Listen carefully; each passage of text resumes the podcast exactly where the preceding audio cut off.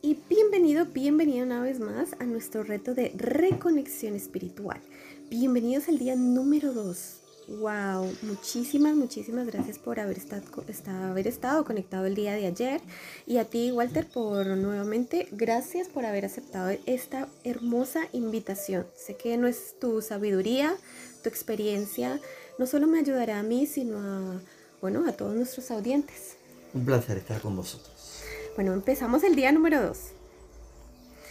Eh, tenemos nuevamente las preguntas que nos han hecho en las dos semanas pasadas y la pregunta top también, ¿no? bueno, primero empecemos con esta. ¿Es hombre o mujer Dios? ¿Tú qué opinas? Bueno, lo que hablábamos un poquito ayer, siempre tendemos a, como somos seres humanos, temporales, eh, solemos o tendemos a, medir con nuestra vara, pues a Dios. Por tanto, si aquí hay mujeres y hombres, la pregunta es, ¿Dios es mujer o es hombre? O si yo vivo en el tiempo, cuando Dios muere, cuando Dios nació, cuando, cuando, cuántos años cumple, tendemos a aplicar o a medir con nuestra vara, pues la realidad que son divinas, que son eh, mucho más allá de lo que nosotros podemos entender. Por tanto, Dios no es mujer ni es hombre, Dios es Dios, es asexual. La sexualidad no pertenece al dominio de, de Dios, pero hay algo muy bonito, hay un cuadro del hijo pródigo, muy conocido, si mal no recuerdo de Rembrandt, en el cual cuando el padre recibe al hijo pródigo que vuelve arrepentido de haber lapidado los bienes en, juego, en mujeres. El padre lo recibe con un gran abrazo, lo podés leer, está en la Biblia la historia del hijo pródigo. Y este buen pintor dibuja dos manos cuando abraza el padre al hijo. Y cuando uno ve el detalle, justamente eh, una de esas manos es masculina y la otra mano es femenina. ¿Por qué?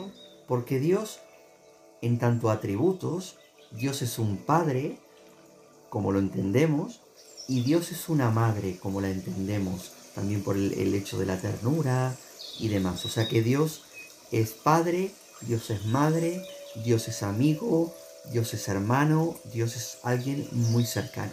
Y luego hay que tener un poco de cuidado porque los conceptos que podemos tener de padre o de madre o de amigo o de hermano eh, toman una forma diferente en cada uno de nosotros, eh, proporcional a la experiencia que hemos tenido nosotros de padre, de hermano y de, madre o de amigo. Le explico, si yo he tenido un padre que no ha cumplido la, el rol de padre o de madre o me han abandonado, pues claro, yo tendré dificultad a pensar que Dios es padre porque el concepto de padre que me vendrá a mí es el que yo tengo de mi padre terrenal, de mi padre de este mundo.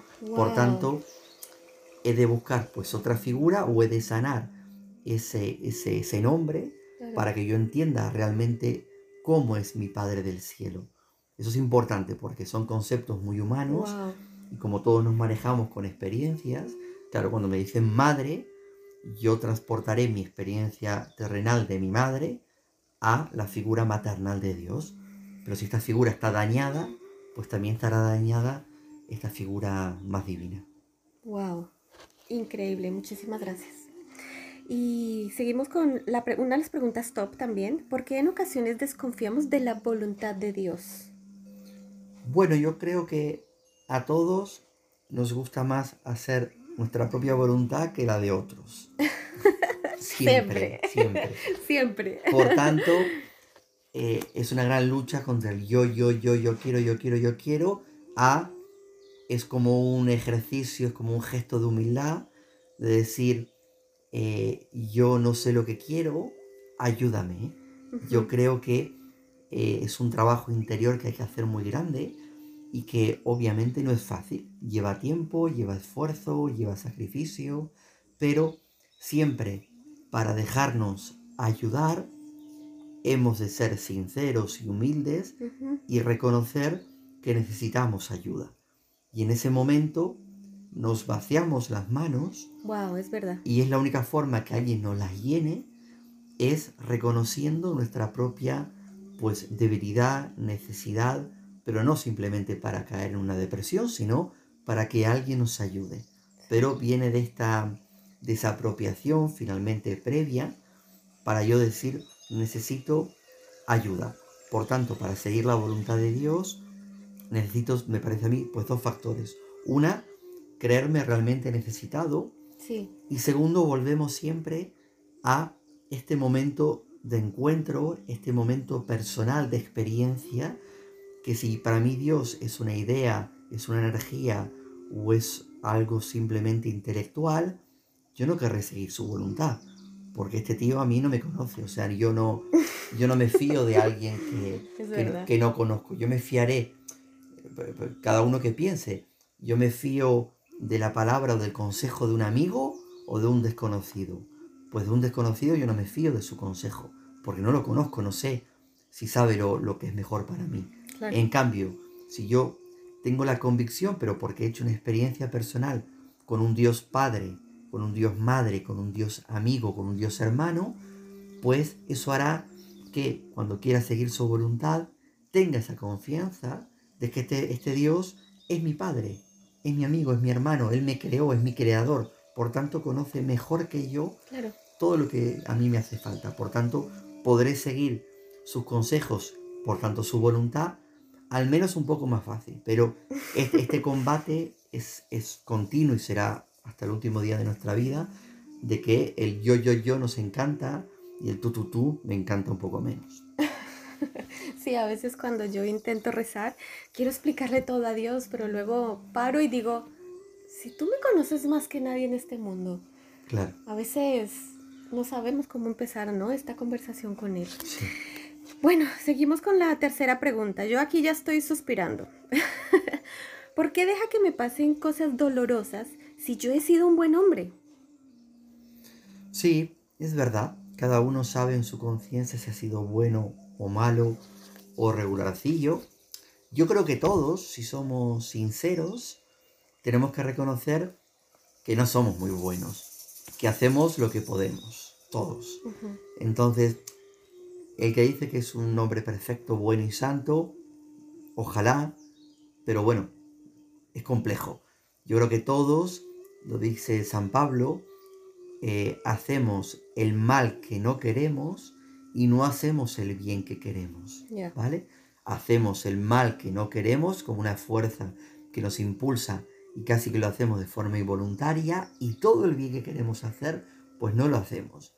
Y todos tenemos ese combate interior entre la luz y las tinieblas, entre el bien y el mal. Por tanto, yo creo que nadie que sea sincero y humilde había un santo que decía que la humildad es la verdad, la humildad es la verdad. Eh, nadie puede jactarse de ser bueno. A Jesús, cuando alguien le dijo, le dijo maestro bueno, y él dice, ¿por qué me llamas bueno? Si solo bueno hay Dios. Entonces, aquí es poner las cartas sobre la mesa y decir, Dios es la fuente de la bondad. Yo hago lo que puedo.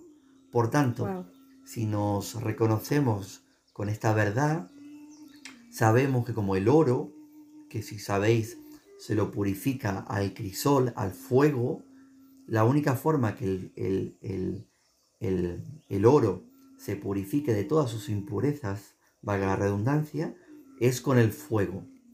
Y yo creo que todos hemos pasado por momentos buenos, por momentos malos, por momentos de prueba, por momentos de alegría, y creo que también si somos honestos, todos podemos eh, decir que fueron los momentos de mucha prueba, de mucha eh, tiniebla o de, muchos de momentos muy tensos, vamos, de momentos muy difíciles, donde hemos sacado el mejor provecho. Exacto. Mirado con un poco de, distancia. Pero es el momento donde maduramos, donde aprendemos a rezar. Y ojo, donde gritamos a Dios. Ya la oración no deja, de ser una oración recitada, aprendida y repetida para hacer como un grito, como son los salmos, un grito de súplica, Señor, ven en mi ayuda. Porque claro, ya no es simplemente una fórmula que decimos por obligación, ya es un grito de necesidad. Entonces es verdad que los momentos de prueba eh, nos cuestan, no son deseables, pero vividos correctamente y de la mano de Dios, pues sacamos mucho provecho, porque este, esta alma, lo que decíamos del espejo, este espejo se va limpiando. ¿Y cómo se limpia? Pues con un producto que pule. Y para pulir hay que raspar y hay que quitar pues una mugre, una suciedad que está superficial. Esto se quita frotando. Y frotar duele, ¿vale? Es como las viñas. Las viñas se las poda, pero no se las poda simplemente por maldad. Se las poda para que crezcan más fuerte. Entonces, ¿qué nos poda Dios? Pues poda las ramas que no dan fruto, poda lo que no nos sirve. ¿Qué se quema en el fuego con el oro? ¿Se quema el oro? No, se queman las impurezas y queda el oro más puro. En las pruebas, ¿qué nos pasa? Pues nos podan. ¿Qué se poda? Lo que nos sirve. ¿Qué queda? La mejor versión de nosotros mismos. wow, espectacular, qué lindo. Esto realmente me ha llegado al corazón. Muchísimas gracias. Bueno, y la última pregunta del día de hoy. Esta pregunta eh, creo que muchas personas se la hacen en este momento de, pandemia y en estos momentos tan, tan de que Dios nos está puliendo, ¿no? ¿Cómo descubrir el propósito que Dios tiene para mí aquí en la tierra? Ya, es una pregunta muy, muy recurrente wow, lo sé, y muy importante. Yo creo que es una pregunta que no, no hay un, una, una fórmula matemática de 1 más 1 es 2, ni hay una ficha matriz de la cual uno pueda rellenar y ya está. Eh, esto no hay una fórmula mágica. No hay una fórmula mágica. Estaría guay que la hubiese, pero desgraciadamente no la hay. Yo creo que es una pregunta que tenemos que hacernos todos y que hemos de hacer una pregunta pues interna. A veces uno busca respuestas fuera, porque vivimos muy fuera, vivimos muy despistados, vivimos muy invadidos por muchas cosas exteriores, pero realmente es una pregunta primero muy personal, a la cual nadie puede dar respuesta sino uno mismo en su yo interior, en su corazón profundo y también es una pregunta que justamente podemos hacer a este padre, a esta madre, a este amigo, a este Dios que nos ha creado, que nos ama y que tiene un propósito. Entonces, es una, una pregunta importante, privada, única, que tenemos que buscar no exteriormente, sino dentro de nosotros. Y después yo creo que es importante, algunos sabios lo, siempre lo han dicho, que una cosa es lo que tenemos que ser y otra cosa es lo que tenemos que hacer.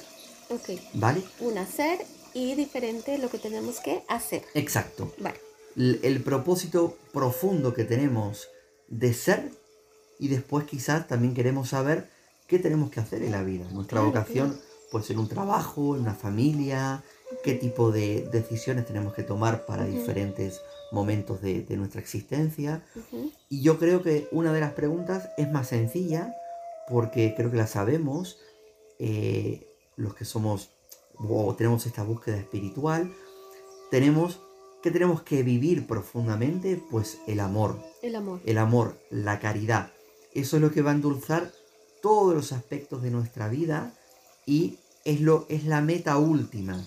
Luego el cómo quizás es la pregunta más personal de el cómo llego. Es como decir, vale, tengo que ir a Roma, ok, no tengo que perder la meta, que es, la que es Roma. Roma, es pues la caridad, el amor profundo, este vínculo con Dios total. O sea, la meta es la que es. Ahora el cómo llego, mira, puedo llegar a pie, puedo llegar en tren, puedo llegar en avión, me puedo tomar tres años. Entonces, el cómo, el qué tengo que hacer, es una pregunta, como decíamos, personal, única y repetible, y que puedo ir descubriendo, y que digo más, que es una, una respuesta que irá cambiando, porque no es lo mismo una respuesta a los 15 que a los 30, que a los 50, hmm. que a los 80. Es una respuesta que irá evolucionando y tomando formas diferentes de acuerdo al momento de nuestra vida. Pero lo que va a dar color, tono y va a dar sentido a todo lo demás es la meta, que esa meta La la, meta, sabemos vale. que es la caridad o, o el amor profundo. Lo dice la Biblia también. eh, en qué, eh, bueno, decía, ¿cómo, ¿cómo reconoceréis mis discípulos? Sí. Pues en el amor que se tienen los unos a los otros. No por lo que hacen, no por lo que no sé qué, no por los milagros, no porque vayan a levitar, por el amor que se tienen los unos con los otros. Cuando. Jesús llama a sus discípulos, los llama con dos eh, finalidades. La primera, la más importante, la que dijimos, estar con Él. Estar con él. Y luego los envía a predicar. Entonces aquí encontramos lo que hablamos, la meta y los medios súper claros. Lo más importante es estar con Él, vivir este amor, vivir esta caridad profunda, vivir este lazo y este sentirse hijo de Dios, amado de Dios. Y el cómo será este de ser enviado. Pero antes de ser enviado eh, a alimentar a otros, yo tengo que estar alimentado. Por tanto, son estos dos polos que han de eh, vivir juntos, combinarse, De la mano. de la mano. De exacto. la mano. Wow, Walter, muchísimas gracias de verdad por eh, estas, esta sabiduría que compartes de tanto tiempo, tantos años de tu experiencia. Sé que estás tocando corazones y quiero decirles a ustedes, querida audiencia, que no están solos, que todo este proceso Dios nos está puliendo y Dios quiere siempre lo mejor para nosotros porque Dios es bueno. Así que Walter, muchísimas gracias por este segundo día de nuestro reto espiritual. Y a ustedes, querida audiencia, gracias, gracias, gracias por haber estado aquí y nos vemos el día de mañana. Hasta mañana.